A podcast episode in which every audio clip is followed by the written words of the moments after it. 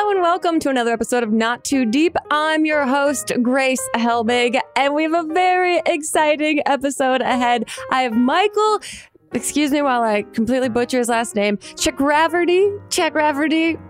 I just call him Captain Dimples from season 10 of the Great British Bake Off. Oh, it's so exciting. We talk all about the wildness and uh, respectfulness and just the incredible uh, high highs, low lows of the Great British Bake Off or Great British Baking Show experience, what it's like to be catapulted into Harry Styles level of celebrity when it's over, and how he handles uh, anxiety that he's uh, learned he has in the midst of doing it all. Also, we talk about Menkind, his podcast that he has with his co host Mark Watson. It's all all about masculinity from every different angle. This was just a lovely, lovely conversation that I could have continued into the wee hours of the UK morning, but alas, you'll have to deal with this hour of chitty chitty chat chats with Michael.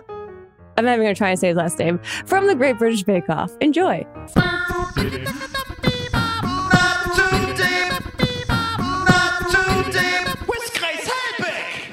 Okay, Michael, let's get into this. I um, am such a huge fan, and I have yet to talk to anyone from the GBBO, GBBS uh, franchise about all the secrets, wonders, and mysteries of the GBBO, GBBS situation. So, are you going to say both both abbreviations every single time? What's the difference? I mean, it's Bake Off here. We call right. it Bake Off, but I feel like someone bought the rights in a very American thing and refused to sell them. I feel like that's what's happened. Okay, because I keep saying Great British Bake Off in its original form, and then mm. whenever you look it up, it switches to show, which is yeah. So well, stick American. with Bake Off. It sounds it sounds better, doesn't it? Really, it, tra- it sounds pure. Um, okay. Michael, let's talk about you and baking. When did this start? uh, I don't really When remember. did the problems begin? Your bacon has affected me in the following ways. uh, like when I was a lot younger, it was my mum that taught me um, when I was in the mm-hmm. kitchen when I was younger. Um, and yeah, it was something we did together. Uh, mum was always the kind of cook in the kitchen, the bacon yeah. kind of person. When my dad got involved, like there'd be like stains on the walls. So it was generally mum that was in there. And um, yeah, I just really got involved with it, really enjoyed it. Um, looking back, it wasn't like very good baking. I mean, sure. I would just turn the temperature up like to 200 degrees to get it done quicker. See, that's my assumption. And now, you know, watching Bake Off, I've learned that that's incorrect. And instead, I need to get a metal pan and just do this until oh, something oh, yes. is cooked. the Bake Off flap does not yes. work. Can confirm. Really? Absolutely fucking useless. it looks, I mean, it looks aggressive and like fun because it's always done in a moment of pure stress and desperation. And so it, it looks like a MacGyver move of like, I don't know what to do. I'm panicked, but I'm still a pleasant person. So this is all I can do. Whereas, do you like, know what? Uh, like the flapping comes from previous seasons as well. Like none of us do it innately. It's like we've seen right. them do it on the TV before. So we're like, surely this will work. And it right. never fucking works. And it'll carry on in perpetuity, but it's still a problem. Like it's not. Right. Until someone develops some new technique that catches on and everyone starts doing it. Well, I have okay. so you were on the tenth season in 2019 of yes. Bake Off. Now, what is the audition process like? Is it like Drag Race? Do you make an audition tape? Do you say like, "Hey, Star Wipe, here's me cooking in the kitchen"? well, no. The um, the audition process has changed the year after us, so people okay. now have to submit like a self tape, which not like a, not like the Star Wipes and all that, just like a okay. "Hi, I'm Michael. I love baking, and I right. have three interesting facts," and that's the end. But like, okay. I wouldn't have auditioned if it was that. Um, really? Oh my god, seeing myself on camera is like the worst thing in the entire world. Like, why do I shout all the time? well, I honestly this I loved you so much on the season because it felt like you were Jim from The Office, like making asides to the camera all the time. Like you knew exactly where the camera was, and everyone's temperament is very mild, and so you had a slightly above mild temperament, and it seemed oh, like a wow. So much. gonna gonna put that on my Tinder bio, Anna. It's slightly above mild temperament. it's not actually the camera that you're aware of. It's the it's the it's the producer. So like Oh, okay. the, the producer tends to like put their face beside the camera, which is like a strange thing to think about because they're always like this. Um, Right, right. But like they they put their face beside it so that you look to them when you're talking. Gotcha. The only time you're aware of the cameras is like you'll be doing like a technical challenge and you'll have like discarded like a whole like whole pile of pastry and the Uh-huh. camera will just like zoom in on that pastry and you're like, oh. No. yeah, but they they're Like, picking up all the things that you would never Uh, recognize in your own kitchen. Okay, wait. Yeah. So your audition process then was just like was submitting like an Uh, application. I wish it was just that, Grace. It was Okay. um, like a 12 page application form at least. And like you fill in your details about your life, and then it's Mhm. like biscuits. And you have to like talk about your favorite biscuit, your least favorite biscuit, all the biscuits you've made, show them pictures. What biscuits haven't you made? Why haven't you made those biscuits? What do you think about biscuits in general? Um, Wow. And you do that, you do that for cakes, you do that for desserts, you do that for meringues, you do that for pastry, you do that for patisserie, you do it for everything. Wow, I um, miss it must have like forced you to think about Oh baked my god, I've goods never in thought a about way. it. in that way before. It was one night and I was at, I shouldn't say this, although I've left that job now. I was at work Uh-huh. and I was like really bored, nothing to do. So I spent like three or four hours on it, just like uploading from Instagram. Um, Yeah. And then, yeah, there's like endless rounds of phone calls and in-person auditions and psych Mm. tests and this and that. And it took, I applied in October and I Mhm. found out I got on the show in March. And then we started filming in April. So it's Wow. a long process um which i think they must be doing on zoom this year i mean like good luck to them Ooh. I assume I know the um so when you so you had been baking and uploading to your Instagram before all this. So this had been something like this wasn't like a I kind of do this, let me pretend I do this so I can get on the show situation. uh, so i i stopped baking when i went to uni because like everything was sticky and. Yeah. like not in not into that and i was busy coming out there was plenty going on grace i was i was Got too it. busy You had uh, a Uh, couple other things. Yeah. and then I um I moved to my new job. I got a new job, and Mm. I started really struggling with anxiety and depression, and like finding that all, all that all that stuff really grim. Um, Yeah. Those I- things was fun. pres- I'm friends with them. Oh. They're not fun. Oh my god! I was literally prescribed exercise by the doctor, which is the worst thing that's ever happened to me. Actually, no, it's not the worst thing that ever happened to me. I got really into it, but like the time she was like, "You can have pills, or you can like start running," and so I chose the running. Um, Good but I also you. chose baking. and That's like great. it sounds really bizarre when when you think about how I suddenly made it into this very stressful environment. But it started from like a very kind of mindful place, like Mhm. following a recipe. You can't really focus on anything else because you've got to focus on this thing. And then by the time you get to the end, you've, you've produced something, hopefully. And if you haven't, have a cry and start again. Um, Yeah. And it's like, it was really great for me and that was really wonderful. And then I baked along with the show the year before I applied. So like each week it would be like bread Oh, week. And I was like, oh, I'll do a bread. Yeah. Um, and at the same time, I was going to therapy. Um, and then therapy ran out because the NHS is underfunded in Britain. Yeah. Oh no. Um, it's like we've unearthed all these things, and now you have to go out on your own. Good luck. Good luck, baby bird. Get out of the nest. um, but at the end of that therapy, it was all happening around the same time. Um, my therapist was like, "You keep saying no to things um, because you Mm. think you can't do them. So why don't you start saying yes to things?" And I was like, "I say yes to everything. What are you talking about?" Because I was really open to that kind of conversation. Not defensive at all. but then it did sink in and like so i'd finished baking along with the show and Mm-hmm. then at the end of like episodes like eight onwards i think when it's on air in britain there's like adverts at the end being like oh you should apply for bake off and i was Mm. watching it with my friend and my friend was like oh my god you should apply for bake off and i was like no and then i was like oh fuck Oh, And fantastic. so yeah, so I kind of applied on a on a slightly on a whim, um, Mhm. but I was like endlessly shocked to have got to every single stage that I got to, to the extent that I only told I think four friends, my my manager at work, and my two parents, and that was it.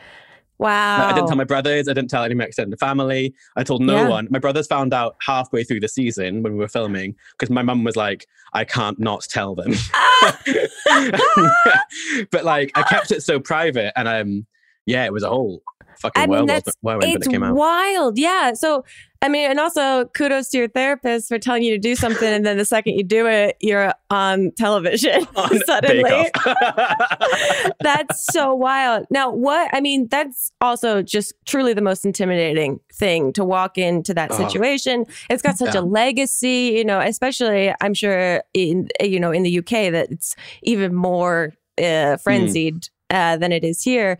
The uh, did you get to meet any of the contestants before you started filming, or do you all meet on like the first day? It's interesting you say about the frenzied thing because I totally agree, but I was also somehow completely unaware. I was, I Mm. completely knew it. I knew it, Yeah. it was a massive show, but I also had completely blacked out from my brain that it was going to be a big thing. I Hey, think what's repression. weird. yeah, God, I do that. really needed that therapy. I do that, and then it bubbles all the way up, and then it squirts out of my brain in a very uncomfortable way. That's what you saw in episode five. Um, Yeah. No, the the um, I think in Britain, like it feels some some kind some kind of personal. I don't know what it is when you're watching Yeah. it on the TV and you're watching it at home as one of the millions of viewers, but you forget that there are millions of other viewers. You think it's kind of just you. Yes. And I think that was what was in my head. Um, so we had we found out we were on the show in March, and we had four weeks to prep all the recipes for the entire season. so in they those give four you weeks, all of the challenges that you will be met Yeah. with, other than Yeah. the technical challenges. other than the And- technical, yeah. Um, but so you, so so, so, I so we know the full season, which means it's really Wow. sad when the person in week one goes home because they've prepped everything. And then they yeah. just go, which is why, like, Jeez. when whenever I watched it at home, I was like, "Why are you crying? You've been here for like two days. Get a grip of yourself." Whereas actually, a I lot more has gone on. now. Yes. so yeah, we had those four weeks to prep all the all the recipes, but you're doing it on your own, and that's really really hard because you're in your kitchen. You can't tell anyone that you're on the show, so you can't tell anyone what Wow. you're doing. You're also doing your day jobs. I was working about 12 hours a day between the theater and the gym, plus trying to do all these challenges. So it's really isolating, and because you don't know the contestants that are on until you get there, you Yeah. have no one to talk to about it. So then, when you arrive at the hotel the night before, they are setting you up for psychological warfare with yourself Ah. from the beginning. I know, if right? I was, yeah, if I was your friend, I'd be like, so he works all day, he goes to the gym, and then he bakes at night, and he doesn't tell anyone about it. Is he okay?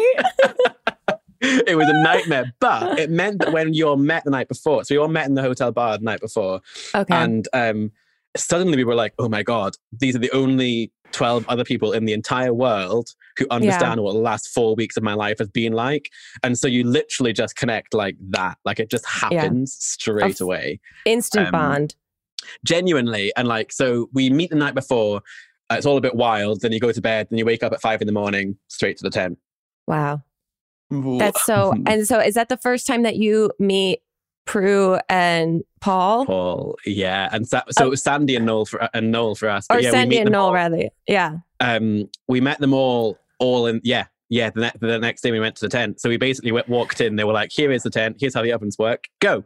Um, that. I have anxiety and I don't bake. I probably should. That probably should be something I do to calm the fuck down. But uh, Ugh. that's wild to me. I was not calmed the fuck down. I mean, I cut like half my fingers off um, in the first episode, just like constantly cut. Like it was the knives are so fucking sharp.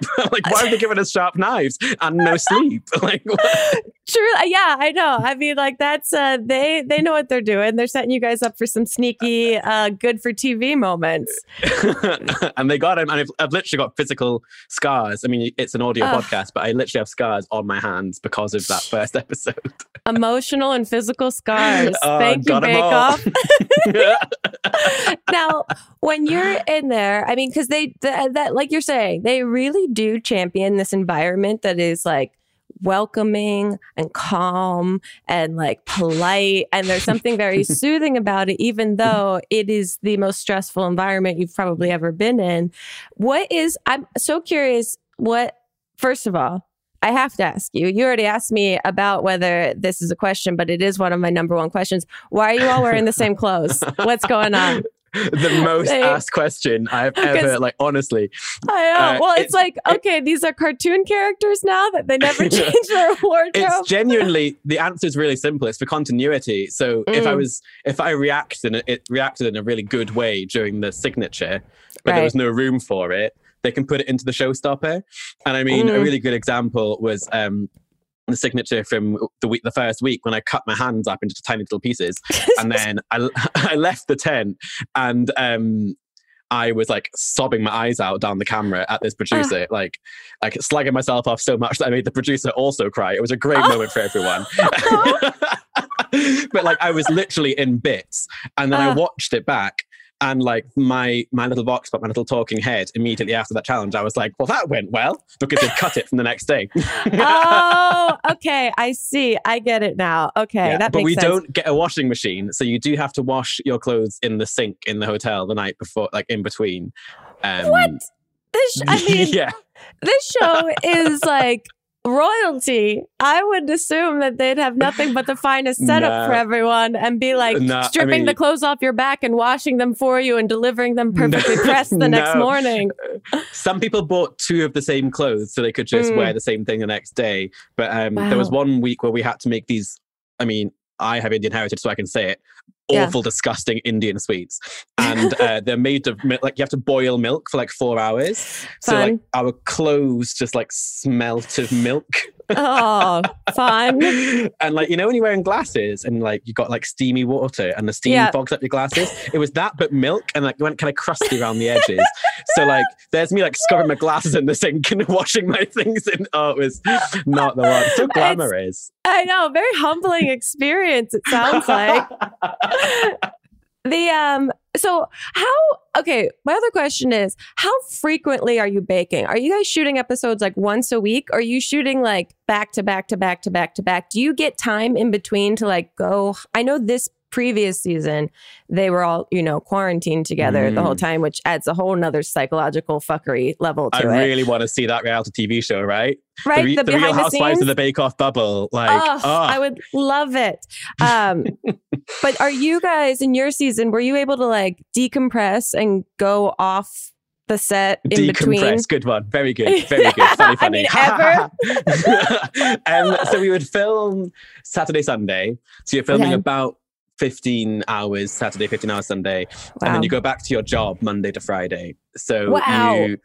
Um, so I and you can't it a bit tell anyone away. about this experience. No, but that's also why when you're watching the show, when people are like, when the judges come round on the little royal tour and they're like, So you practice this, this at home? And you're like, No, I haven't had time. And then at home, you're like, Oh, you should have practiced that. Why haven't you practiced that? You're on the bake off, mate. It's because you get home on Monday, you work for 12 hours, and then it's like 11 p.m. You don't have Wow. time to bake a five hour fucking bread and then go to sleep and do it all the next day. Absolutely not. Stop it. Stop it. so yes, you go home, but you don't decompress because you but you do really life. Yeah. Yeah, you have to you have to kind of fit in your normal job. The one good thing though is you could sort of make a little couple of changes in the weeks. You could mix things up. So if something hasn't Okay. been going very well for you, you could be like, "Oh, I'm not going to do that curd thing because it just hasn't worked for me in the tent." So Right, like, right, For example, one of the contestants in my season, Elena, the spooky goth one, um, she, oh yeah, she uh, she my boyfriend got scared of her bake sometimes. He was like, "I get it, it's got blood. wild. I don't." Yeah. But, but she, she was couldn't she do caramel. like a sweetie. Okay. Like week one, she couldn't get caramel to work, so she just cut. So she went home and cut caramel from all of her bakes. So we could do that. Whereas last year, when they were in the bubble, th- there was no can't. chance. No chance. Wow. I mean, and baking is so interesting because it is practice. Like you, like any sport, like you have to get good at things. Mm. And like you also have to commit so much to memory, I imagine. Like there's so many recipes. Cause are you guys allowed to have your paper recipes with you? Yeah. So you have your Okay. so you have your recipe from for the signature and the showstopper, but also Okay. those recipes have to be entirely yours. So you have to have created them, so they can't be off Google, and they will check. Like, Wow. Um, so you'll get they'll, they'll send back the recipe, and be like, Michael, you found this on Google, and you'd be like, yes, because it's from Malaysia. like I don't know what the fuck a Malaysian kek lapis sarawak is. I don't know. yeah. Yeah. I mean, but you okay. have So to make it your own. So, what's the percentage of when you are pre-season? Let's say they give you all of the things to prep for the season. What's the percentage that you had already known of and had made before versus things that were brand new that you had to teach yourself to do for the Oh. first time? I have never been asked that. Um, Because I, just assume, like, I'm a very um, uneducated human in the world of Same. baking. Uh, yeah, in general, but especially in the world of baking. And I just, you know, I you hear that people are into baking, so you assume, you know, ignorantly that they know how to make everything that's presented to them. I think genuinely, like going through them all in my head now, I think I had made two of the things that I made in the tent Yeah. before in my life. Wow. Um, Wow. and, but the, but the, the thing with baking is that you can sort of like pull out pull out some ideas. It's kind of if you watch the technical challenge, it's kind of like that we were doing at Yeah. home. Like we'll know how to make pastry, but we might not have made a custard tart. Got but it. we know how to make that, so you can kind of pull things together. But Mhm. it does like with the showstoppers, you've never made the things they're asking you for, for in the showstopper, like a fucking biscuit sculpture. No, thank you. I'll just have a biscuit, thanks. Um, like who has the time? Other okay, other quick question. Then we have to take our first break. Uh, when you guys are presenting your showstoppers, I the moment that they make you by yourself lift things up and take it to the table, I, they edit around it so it's not as stressful for an audience. But I just always imagine unedited in the tent what it feels like to watch one by one you guys struggle Oh, yeah. to bring these things up to the. I mean, what's that moment like? It's a very long walk as well from the back of the tent. Like it doesn't look quite as long as it is, but like I remember carrying. like- I was at the back the first week. I got halfway through and I was like, I got halfway down and I was like, there's still more walking to do. like how is there how is there more to go? And everyone just goes quiet when you're Right. walking because no one wants to distract you. And then once Sandi came over and she was like, "Oh, I'll help you carry it because it was heavy," but she's so fucking short. It was like I was like I was like bent down on my knees trying to like hobble forwards with this thing. Um, yeah, it no, feels it's- like it's they make you do yeah like a walk of shame uh, to Uh, present and the your walk back is worse. Like they they, Oh. they, they eat it, they hate Yeah. it, and then they send you back, and you've got to do that walk again. that's it i want i wish their bonus footage on youtube was just unedited of you guys walking up and back from the judges There's a really table lovely clip Uh. um, from episode six, and we all had like these six glasses on a tray, yeah and we're all walking so slowly, and they kept in like a really slow walking. it's like the world's worst egg and spoon race. oh it's great i mean that's the thing i love about british television is it's very cheeky that way that they know you look ridiculous and they're gonna let us sit with it for a second but just second Yeah. and it's wonderful. Okay, we did take a quick break. When we get back, I obviously have a billion more questions for you. Um, so we'll be right back with more Not Too Deep.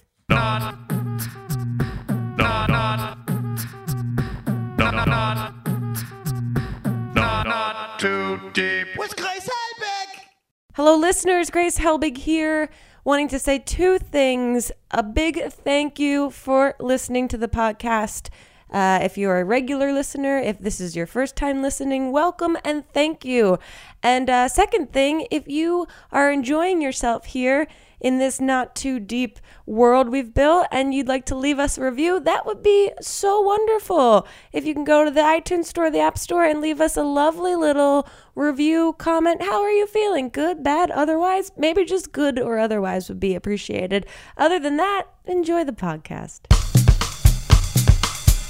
Okay, here's a question What is the cultural reaction in the UK when you're done filming? Like, are you now launched into Harry Styles uh, atmosphere? Oh, No. I would love I would love to be launched into Harry Styles. Thank you so much for asking.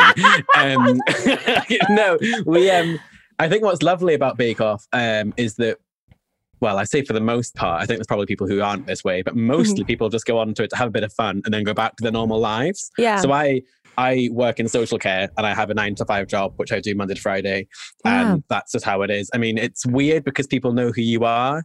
Um, Mhm. but mostly they they kind of go like, oh, I know you from somewhere. And then there's a Mm. really awkward moment when you can't be like, oh, I was on Bake Off, because they could be like, we went to university together, then you're an Right. absolute dickhead. So there's an awkward bit when you're like, oh no, you don't. Oh. Yeah. Um, but yeah, so you, you recognize quite a lot, and like within certain spheres, like because because I I I am known in the gay circles. The gays Right. tend to know who I am, but Right. like it's it's a bit strange. Like it's not. I don't think we're celebrities uh, really at all, and it always Well- blows my mind that someone knows who I am. Yeah, it feels like there is a. I mean, and my just assumption is that the UK has a different level of respect in terms of that. That it's not like a frenzied kind of like jumping, grabbing your clothes as if you are owed, uh, like a, a picture or photo or anything from them. Really? So um, during air, I found it really hard actually because because like I said, I'd kind of not realized that it was going to be on television, and then it was on television, Right. and um, I was being chased down the street. Um, people trying to get photos of me, and I was like, "I'm just going to like, I'm just going to Tesco. Please leave me alone." yeah. Like, and I found that really hard. And I was really lucky because my friends on the show, like, they were really good at whenever whenever we hung out together. That was even Yeah. worse. Um, oh yeah, because it's like one person can look at you and go, "I think I know him," but then you're with Henry and they go, "Oh, I definitely know the two of them. exactly. them." And actually, Henry, bless him, was really great because he's able to. He's, he can see me getting anxious like a Mm. mile off. And so he immediately becomes like this massive conversationalist and I kind of like slowly Oh, shrink away. that's sweet. but like, um, yeah, it's it's really overwhelming. Like it's I found it really hard. And I still find it strange when someone goes like, Oh my god, you're on Bake Off. And like all I can think to say is like, Well, the thing, yeah, it's different a little bit than like, you know, YouTube or something where people are putting themselves out there for performative sort of things. Mm. And so they're like asking for recognition in a certain kind of way. You guys are baking delicious things. You're not going on there to be like a media Yeah. and drag personality. race, drag race, Yeah. you go on it almost for the career. Whereas for us, Mhm. it's just like we want to. There's no prize. You win a like a, a, a cake stand. Like it's not. Really? Yeah, genuinely, you win a cake stand and then that's it. You go home again and that's the end. Like- Everything is so humble. yeah, like it's not. It's not about that. So it's really strange. When people come out at the end and they're like, "Oh my god, when you doing a cookbook?" and I'm like, Yeah. "I don't know. To, I wouldn't know what to write. Like I just say Google it. Like I don't. I don't know. Like Well, it's wild. okay. Other questions quickly about why is the tent so hot? Uh, because um, it gets sunny. Have you, do you know how how the, how, the, how I've- weather? I've heard I've uh, outside. um, I haven't been out. I haven't been there in a while, but I hear things. Um, yeah, no, it's um, it's weird because they can take the sides off the tent. Uh huh. And if take the sides off the tent, it gets really windy, so all your, your all your ingredients blow around. Got so, it. Um, And they can't also, have AC because of audio. I assume. um, pass. I don't actually genuinely know. Um, Yeah. They don't have dishwashers. They have two people out the back scrubbing because they can't have dishwashers because of the noise. Oh Um, no. But if you think about baking, like Mm-hmm. temperatures in the oven are generally 180 degrees. Mhm. And if you've got 12 ovens that are on at that temperature, Oh, miserable. miserable. Like bread I- week, it was so hot in our tent that our bread would prove in 30 minutes rather than an hour. And it just plays havoc with you. But all your ovens are on at 250 degrees. So, of course, I it goes wild. No fucking doy that you had a panic attack. Like they are putting you in an environment that is uh, creating the sensations of a panic attack. Like, yeah, honestly, it, it's and like the, the panic attacks I had was o- o- over a, a deep fat fryer, which I'd never used before. Uh, um, and we had to make beignet souffles. I, don't, I still don't know what they are. sure. Basically, like choux pastry that's deep fried. Mhm. And I can do choux pastry at home, but like when Yeah. the recipe just says make choux pastry, you go, what the? F-? I, I don't know. No. You forget everything. yeah. So I um, it wasn't working, and what happened was my brain was already stressed and like a high state of anxiety, and I tried it Yeah. three times, it still didn't work. And I Mm. think what happened was I started to kind of, if you go way back to why I applied. I wanted to apply it to prove to myself that I could do more than I thought I could, and here I was on, on national television proving to myself that I couldn't. Oh, it's- I mean, uh, literally a recipe for pure anxiety panic. Like, but what Bake Off does is that they don't want that. So Right. like if you if you watch that episode, if you watch like the X Factor or anything like that, it would be really hyped up into this huge storyline. Whereas Yeah. Bake Off were immediately trying to pacify and sort and make me feel comfortable and make me feel safe. And oh, they showed nice. a lot of what happened, but they did it in a really nice, gentle way. And like Noel and Sandi came over, and Noel was busy trying to get me to leave the tent, talking with you mindfulness. Like they Oh, were nice. all really great about it. So it wasn't this hyper competitive thing. Like imagine someone having a panic attack on Drag Race. Like Oh would be a yeah, the, huge the gifs and gifs, the memes, all of it. They would be and like gifs. crazy. I know. I take, a, don't. take a side. Make make a Look, decision. I hear choosy programmers choose GIF, so that's what I've always said. But I get immediate backlash for it. Uh, so Same, same. I'm with you. I, Yeah. I choose GIF, but I get uh, attacked. So yeah. It's um the internet's a really fun place sometimes. I didn't have Twitter before Bake Off. Like Twitter was a thing, new thing for me. Yeah, I'm still learning. now, okay, are you you Henry and and Dave David Dave David, David? David. Uh, he's not a Dave. He's, he's not a Dave. Dave, Dave can bl- Dave can bleed a radiator. David cannot. now, were you guys obviously you seem like really close friends on the show, and I believe that you probably were.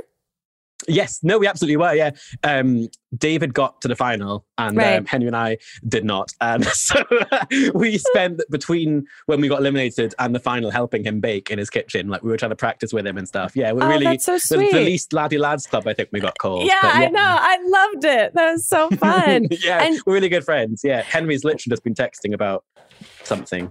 oh, classic Henry. I Classic uh, Henry. I have to admit, so my boyfriend's name is Elliot, and Henry looks exactly like Elliot when he was like 10 years ago. And so the whole season we called Henry Lil Elliot the whole time. That's so adorable. Henry's Yeah. only 21. Isn't that disgusting? a little, he's a little. That is gross. And he, uh, Mhm. you know, has so much time to be corrupted. It's wonderful.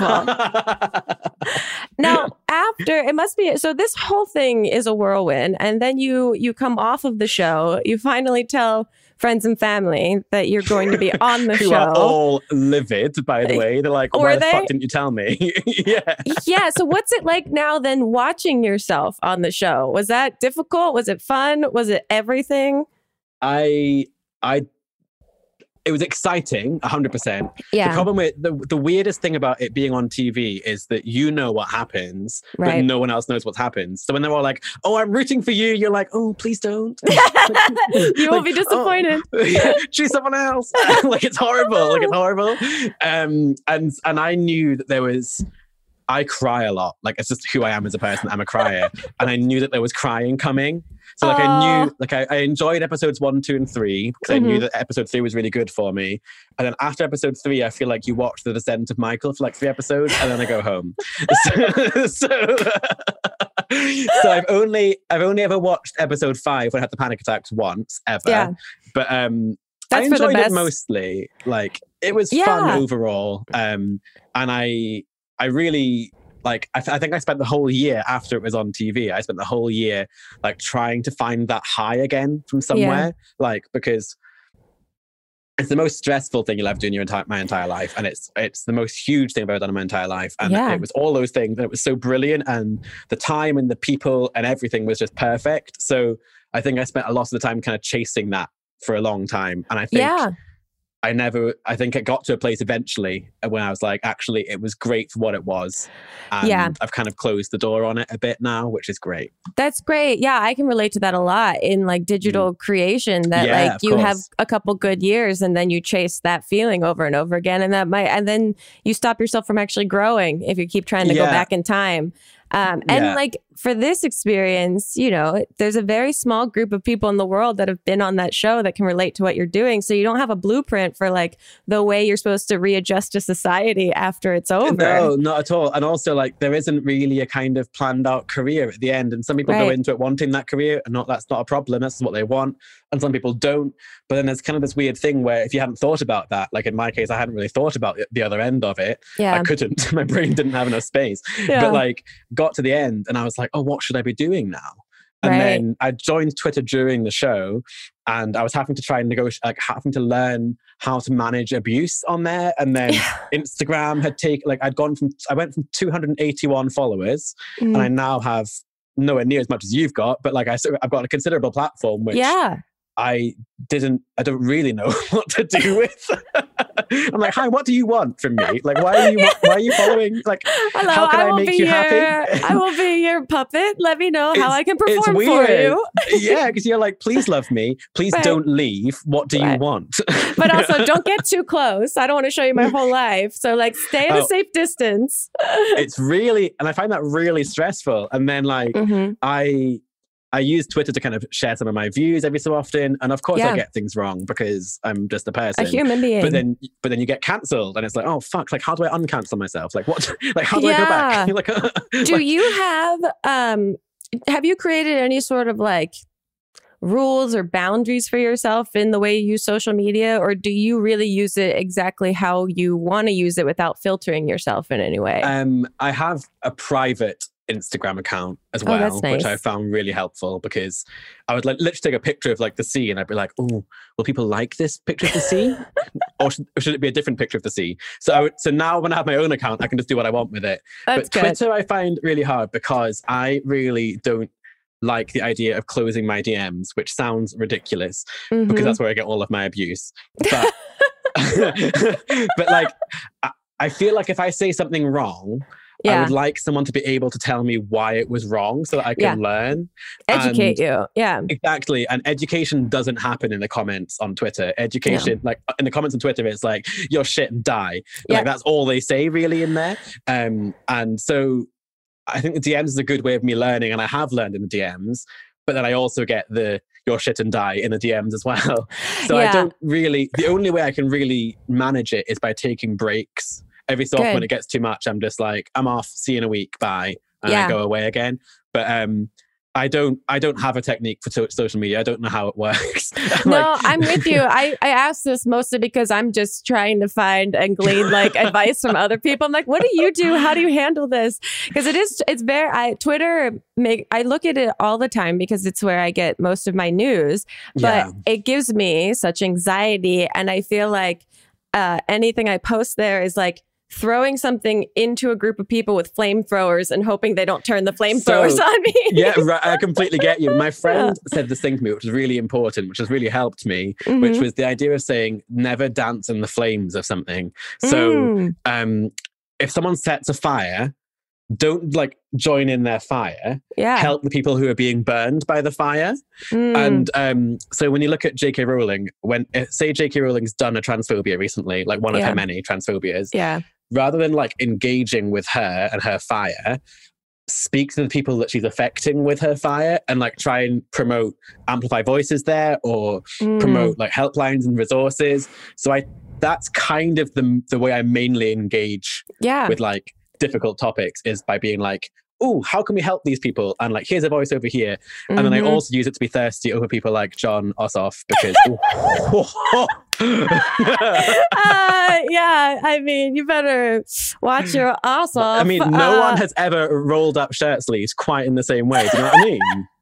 Okay, Like, well, this is my this is my other question because I'm uh, I'm gonna out you, not like you in college, but I'm gonna say that, Too late. that you slid into my DMs, which is I uh, did. So fun because I'm too much of a dork to ever like DM people because I have in the past and I haven't gotten responses of like Oh, asking that people to like as well. And then I just Well, have to kind of swallow okay. my pride. now I need to know who else have you slid into the DMs of? Who's been a uh, you know, one Oh. of those dream catchers? Do you know what happened? So, so, so um, I got I made I made friends with Laura, who was on this year's Bake Off. Oh, I love and, Laura. Um, so lovely. But Mhm. Emilia Clarke of Mother of Dragons Yeah. messaged her on Instagram, and I was like, oh my god!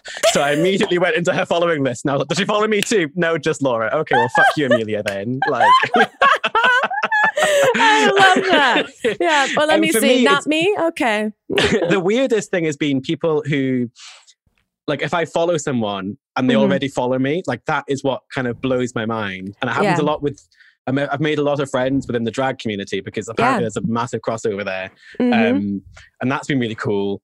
Um, Tom Well, okay. Daley's been fun as well. There's a I know. Well, Tom Daley, first of all, Menkind is your podcast that you oh, co-host. yes, it is. Yeah. And Tom God, I forgot about that. Thank you for plugging that. Sorry. well, uh, Tom Daley has been a guest on it, but I'm Yeah. curious. Like, I was listening to a couple clips of it on Instagram, and I think the Hmm. concept of it is really beautiful. For people that don't know, how do you describe mankind? Um, oh, good, good question. Normally that's written down. Uh, so it's like, so basically it came from the idea of when I was being trolled on Twitter for doing the Mhm. crying, uh, Mhm. most of those comments came from men.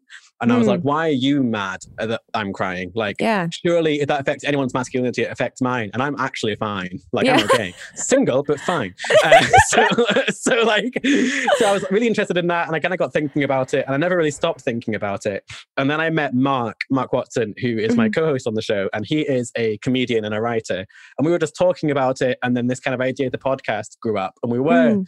just going to talk to men about what being a man was. But actually, I think masculinity impacts everyone, like Mm. non-binary people, trans people, women. So we're sort we've created this podcast basically to talk to interesting people about what masculinity means to them. Because saying to someone what's masculinity, no one knows Right. how they've experienced it. It's been really interesting, and I've learned quite a lot because.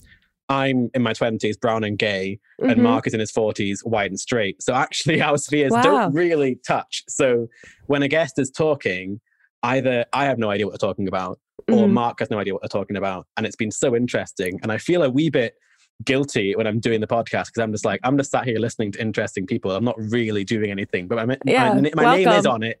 So it's uh, lovely. hello. I uh, I have I've experienced that. made a career of. Yeah.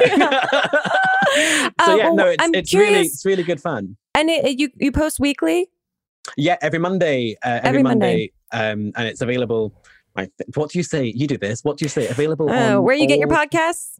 There you go. That one. There you go. Uh, well, what's the most interesting thing that you've learned so far, or one of the standout takeaways that you've you've heard? we did a really interesting conversation with, um, which actually comes out uh, soon, um, with Thomas Page McBee, who is Mhm. a trans man and was the first trans man to compete um, as a boxer at Madison Square Gardens. Wow. And his perspective on masculinity was really interesting. And also his perspective on the questions that we were asking were really interesting because he was like, You wouldn't have asked me these questions if I was a woman.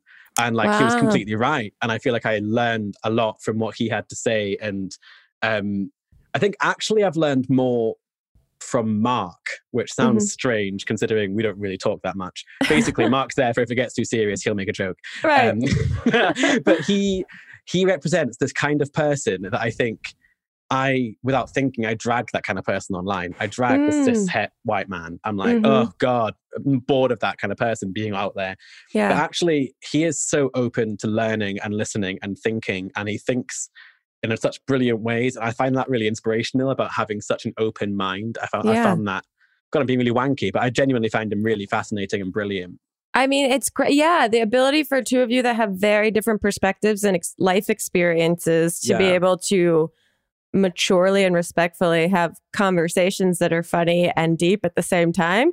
They're- Sounds they're- like a they're- they're blast. not that deep. I mean, there was one conversation we had Crystal from Drag Race UK, and at the end of it, Crystal started talking about dick sizes, and I've never seen a man so uncomfortable because we asked we asked Mark what his favorite would be, and he was like trying to like measure it in like record like vinyl sizes because that's like the the generation he's. Oh, I was losing my mind. Oh, It was oh, no. incredible. Like he, Wonderful. he couldn't work out his preferable size. wow. I don't think I really have a. I still Yeah. don't really know. I think Changes 10 on the inches day. is too much. for pies and dicks. Okay, we're gonna take we're gonna take one last break. When we get back, I have a bunch of Instagram questions. Speaking of social media, so we'll be right back with more Not Too Deep. Not. Not. Not. Not. Not. Not. Not too deep. With Grace Okay, Michael. Before we get into these Instagram questions, I'm going to ask you the two questions. I ask every single guest that's on the uh, the podcast with me, and the first is who, alive or dead, would you most like to throw cold spaghetti at? I feel like it's a bit cruel if they're dead. Like it's like Sure. it's been a bit shit for them already. Yeah, it's true. Uh, Are we go? are we going? Are we going like personal life or like the world? This is entirely up to you because I assume that no answer to this question is permanent. That this is the kind of thing that you know will will switch up on the day depending on what your mood is. It can be a Mm. like personal vendetta. It can be a celebratory kind and like, of. where will it hit them? Like, is it facial or is it? I don't know how you throw spaghetti, sir. So wherever you throw it. Have, it- have you thrown spaghetti before? if I have, I don't remember, but I'm gonna say like Probably. I feel like it won't like it won't stay together. It'll just kind of like you'll only get like one strand that slaps them across the cheek by the time Right. it gets to them. That's I mean, very like true. obviously, I would say like an X or something. Okay. Um, like, like every, every man called Tom is a fuckboy. Just, just so I've said it. Oh, Uh, All of them. I'm so sorry if you're a Tom. Chances are you're a fuckboy. oh, Um, but I think Boris Johnson deserves it the most at the moment. that's a great um, answer. Yeah, I, I I, think thought it from an appropriate distance with a mask and all that stuff on. But There um, you go. Just to prove yeah. a point. Uh, okay. The other question I ask every single guest is to tell us your worst pant shitting story or like a bathroom Ugh. emergency situation, but you can only use three words or three small phrases. And mine, for example, as always, is college jogging front lawn. I don't think it's happened that often to me. Wow. What's Um, that like? it's, it's often like a, it's generally quite an occupational hazard for um, my circles, but uh, yeah. I uh, mm, Or any kind of, you know, I think restroom I have emergency. one. I was Okay. younger. I think I'm going to say MSN, Okay. um, crush, Okay. Oh. um, like su- surprise or shart. Oh, okay. One. I Yeah, just remember that, it being uh, very warm. It was horrible. That's when you realize, do I ever have actual control of my body? This one tool that I'm stuck in works against me. It's, it's a kind of grounding thing, though. Do you know what I mean? We all do it. truly, truly. Yeah. Well, uh, okay, let's get into these Instagram questions. Someone wants to know Is Paul Hollywood just as stately in real life as he is on television? I think it's shorter than I expected. Okay. Um, he loves silence and to make you I feel bad. that I hate that quality in people. I like. I hate watching people eat anyway, but like when Mhm. they're making eye contact with you, you know it's shit. They know it's shit, and he's just saying nothing. like that's horrible. His Yeah. hands, his hands are a bit clammier than I expected. is- Okay. Um, maybe I made him nervous. I don't know. It's possible. is he? He's so tan on television. Is he's, he? he's more tan in real life. okay, that's what I assume. That's what I assume. Uh, okay, someone said they love your cameo in the Drag Race UK tour. Fun. Oh yeah. And they're asking, would you ever do drag? So Blue, uh, Blue Hydrangea has been telling me that she's going to put me in drag for a long time. Henry Yeah. gave me a good drag queen name, which is Kit Sinead, which we like. Oh, uh, we Um, love. but uh, we were gonna we were gonna do it, but then um, yeah, lockdown happened, so Mm. so not. But maybe one day. I've got quite a square head, and I don't know whether that would work for me. I used, to, I used to get called Tan Face Squarehead when I was younger. That was my nickname. Isn't that awful? like SpongeBob SquarePants. Oh, it's not even clever, really. It's just like a Just factual. description. Yeah. This Tall. is what you. Ow, that hurts my feelings, I guess. Um, someone wants to know what is one challenge from any other Bake Off season that you would want to do? the cake busts from this year's season because it was the best carnage I've ever It- seen. I mean, I'd be I- terrible at it. I loved it. I was like, when that was uh, the first episode, I think. Yeah, when they Yeah. did that, I was like, oh, they don't give a shit about these bakers. They're making them do insane Like, things. David Attenborough falling over and staring at the ceiling is all of us in 2020, isn't I he? I love Laura, but her Freddie Mercury cake killed the Pringles me. can man. The Pringles can man. Okay, yes. Oh, it was wonderful. Wonderful, so I wouldn't wonderful. be good at it, but I want to do it because it would be funny. Uh, yeah, absolutely. Uh, who would you make? Do you know? I think I think the easy thing would be to do it like a maybe like a RuPaul, but like we don't Mm. love RuPaul. right, Um, right. It, uh, Oh, I it's don't like know. it's one of those towing the line of like, how much can you fake that you love this person because they're just easy to make out of cake? Well, I wonder I might do Matt Lucas because he's bald, doesn't he? He's not got very many Mm. features really, apart from eyes, a nose, and a mouth. So I There might just go. do him. that sounds great. uh, someone wants to know who eats all the food that's made on the show. Uh, the crew. I mean, they Really? literally have forks in their pockets. So like you'll, fin- you'll wrap filming and they'll just like descend. You'll- like they tend to take like one slice back to the baker's room after. Yeah. But um, we don't generally want to eat them. We're kind of tired of them by that point. So Right, right, right. we'll eat the ones that got good reviews, but we'll leave the rest. Um, but yeah, the crew eats them, and uh, anything that's left over gets taken home by the crew as well. Like, Oh, that's great. so yeah, it just doesn't all go to waste. That's great. No, unless it was shit, in which case it goes in the bin. Then when you watch a hungry crew member not eat your food, you're like, okay. uh, someone wants to know Does Noel ever act like a grown up? I hope not.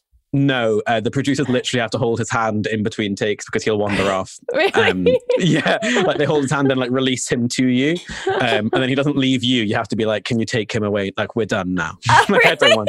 Uh, he'll Yeah. be like, "Michael, do you dream in color?" And I'll be like, "No, I'm actually really busy. like I don't, I don't have time. It I love the man so much."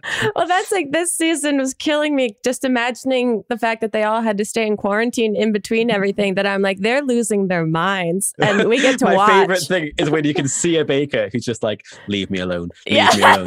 But they're, but they're also like, "This is Noel Fielding, so I can't tell him to leave me alone." So like they're kind of like, "Uh huh, yeah, uh huh, yeah, uh huh." Oh, Oh. I, I love it. um, okay, someone wants to know what would you recommend to someone trying to start their own bakery? pass. I don't have one. I don't uh, get a shop. I mean, maybe go to an estate agent and get a shop. Or There maybe you go. not. Can you do it on Instagram now? Maybe, probably. Maybe get good at baking. Maybe that's like the thing you should do first. Step one. Um, someone wants to know what's your recipe development process? um, I go to Google um, Mhm. and I type in the title of the thing I want to make, and then I look up the recipe, and then I I do it. Um, Perfect. no, that's not true. I tend to get halfway through a recipe, then I kind of stop paying attention to it. So I kind of I start with a recipe, and then I kind of Mm-hmm. go, oh, I'm going to add this instead, or I'm going to add that instead. So I end Mm. up just kind of creating something by the end, which is annoying because um, when I've created the thing and it's really nice, I don't really know how I got there. So it takes like a lot longer to like unpick how I got to the end. So Perfect. so yeah, you not, are, not the best. yeah, you are your own worst enemy.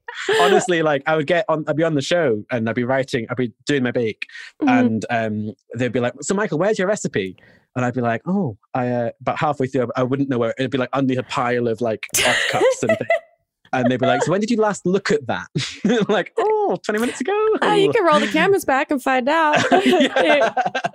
uh, so, a lot of people want to know what is your favorite thing to bake at home? uh, ooh, meringue probably because it's quite easy and quick. Um, Mm, I'm all about quick, simple things. I mean, people expect us, I think, from Bake Off to be really into making really fascinating, elaborate things because they see us do it in the showstopper. right. None of us would ever make something that looks like a showstopper ever if we weren't in a tent. That just wouldn't Right. Yeah. So generally, like if you think around, like if you look at the signature challenges Mhm. and then like divide the difficulty by three quarters, that's Uh-huh. roughly the level we normally all bake at. So I tend to go for like a meringue or a shortbread, and that's about it. Love it. oh, Keep it simple. melt in the middle chocolate things. Chocolate, you know the, cho- the chocolate things that you melt in the middle? Sure. Like, like a Like a- chocolate cake and you cut into it. and it's Oh, like a molten cake. that one. Yeah. Those are my new a new obsession because they they they take like 10 minutes. Oh, to make. I, I love them. Um, I don't think I'll you send you a guys recipe. That's so easy. because you guys don't have chilies, right? Restaurants. No. No. No. So was about- we do have chilies as in like we put them into Yeah. I'm trying to think. Chili's is like a, a tackier Nando's. okay, with you. yeah, and so their molten chocolate cake is like their signature dessert. It's pretty good. You can put Uh, peanut butter in the middle, and that's the best one because it kind of Oh. goes like gooey peanut butter. Oh, I'm, I'm salivating. Sorry. Yeah. uh, someone wants to know how do you not get fat as a baker? Um, you don't. I mean, I'm a, I'm an exercise. I teach. I'm a fitness instructor, which helps. But um, That's great. you put on the weight. Actually, I find that I bake something to prove I can bake it. I'll Mhm. eat one slice of it, and I'm like, no, thank you. I don't really want the rest of it. I just want to try it, test that I've done it, Yeah. and then be be okay with it. During the application process for Bake Off, they'd be like, "What's your favorite thing to bake?" And I'd be like, "I don't have one. Um, I'll make something once. And If. I've succeeded, I don't want to do it again and fail, so I just won't do it again. I'll take the success and I'll run." I'll run very, very far away. yeah. Um, okay, last question. I could talk to you for hours, but we will have to wrap this up. Uh, someone wants to know the best tips for anxiety right now from a friendly U.S. resident who's upset about dot dot dot a lot of things right now. Oh my god, a lot of things. Um, honestly, I think you have to find what works for you because sometimes even your best uh, coping strategies won't work. Um, Mm. for, for example, over Christmas, I the coronavirus rules meant that I had to stay at home. I wasn't able to see my family, and I live on my own. So I was in my house on my own, and then I got tonsillitis for six days, and Ah. then my cat died. Um, so it was like a really grim moment, and like none of my strategies worked. Mhm. And in that moment, I just had to be sad and be sad for, for six days. And that was what worked for me. Um, I would say if you are having to be like sit in the sadness, I would say Yeah. tell someone that you are doing that.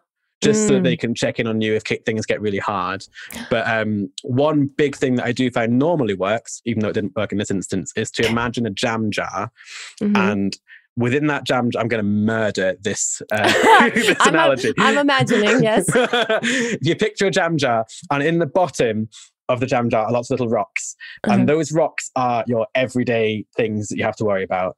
And then on top of that is some sand that's kind of trickled down on top of it, and that fills in all the gaps.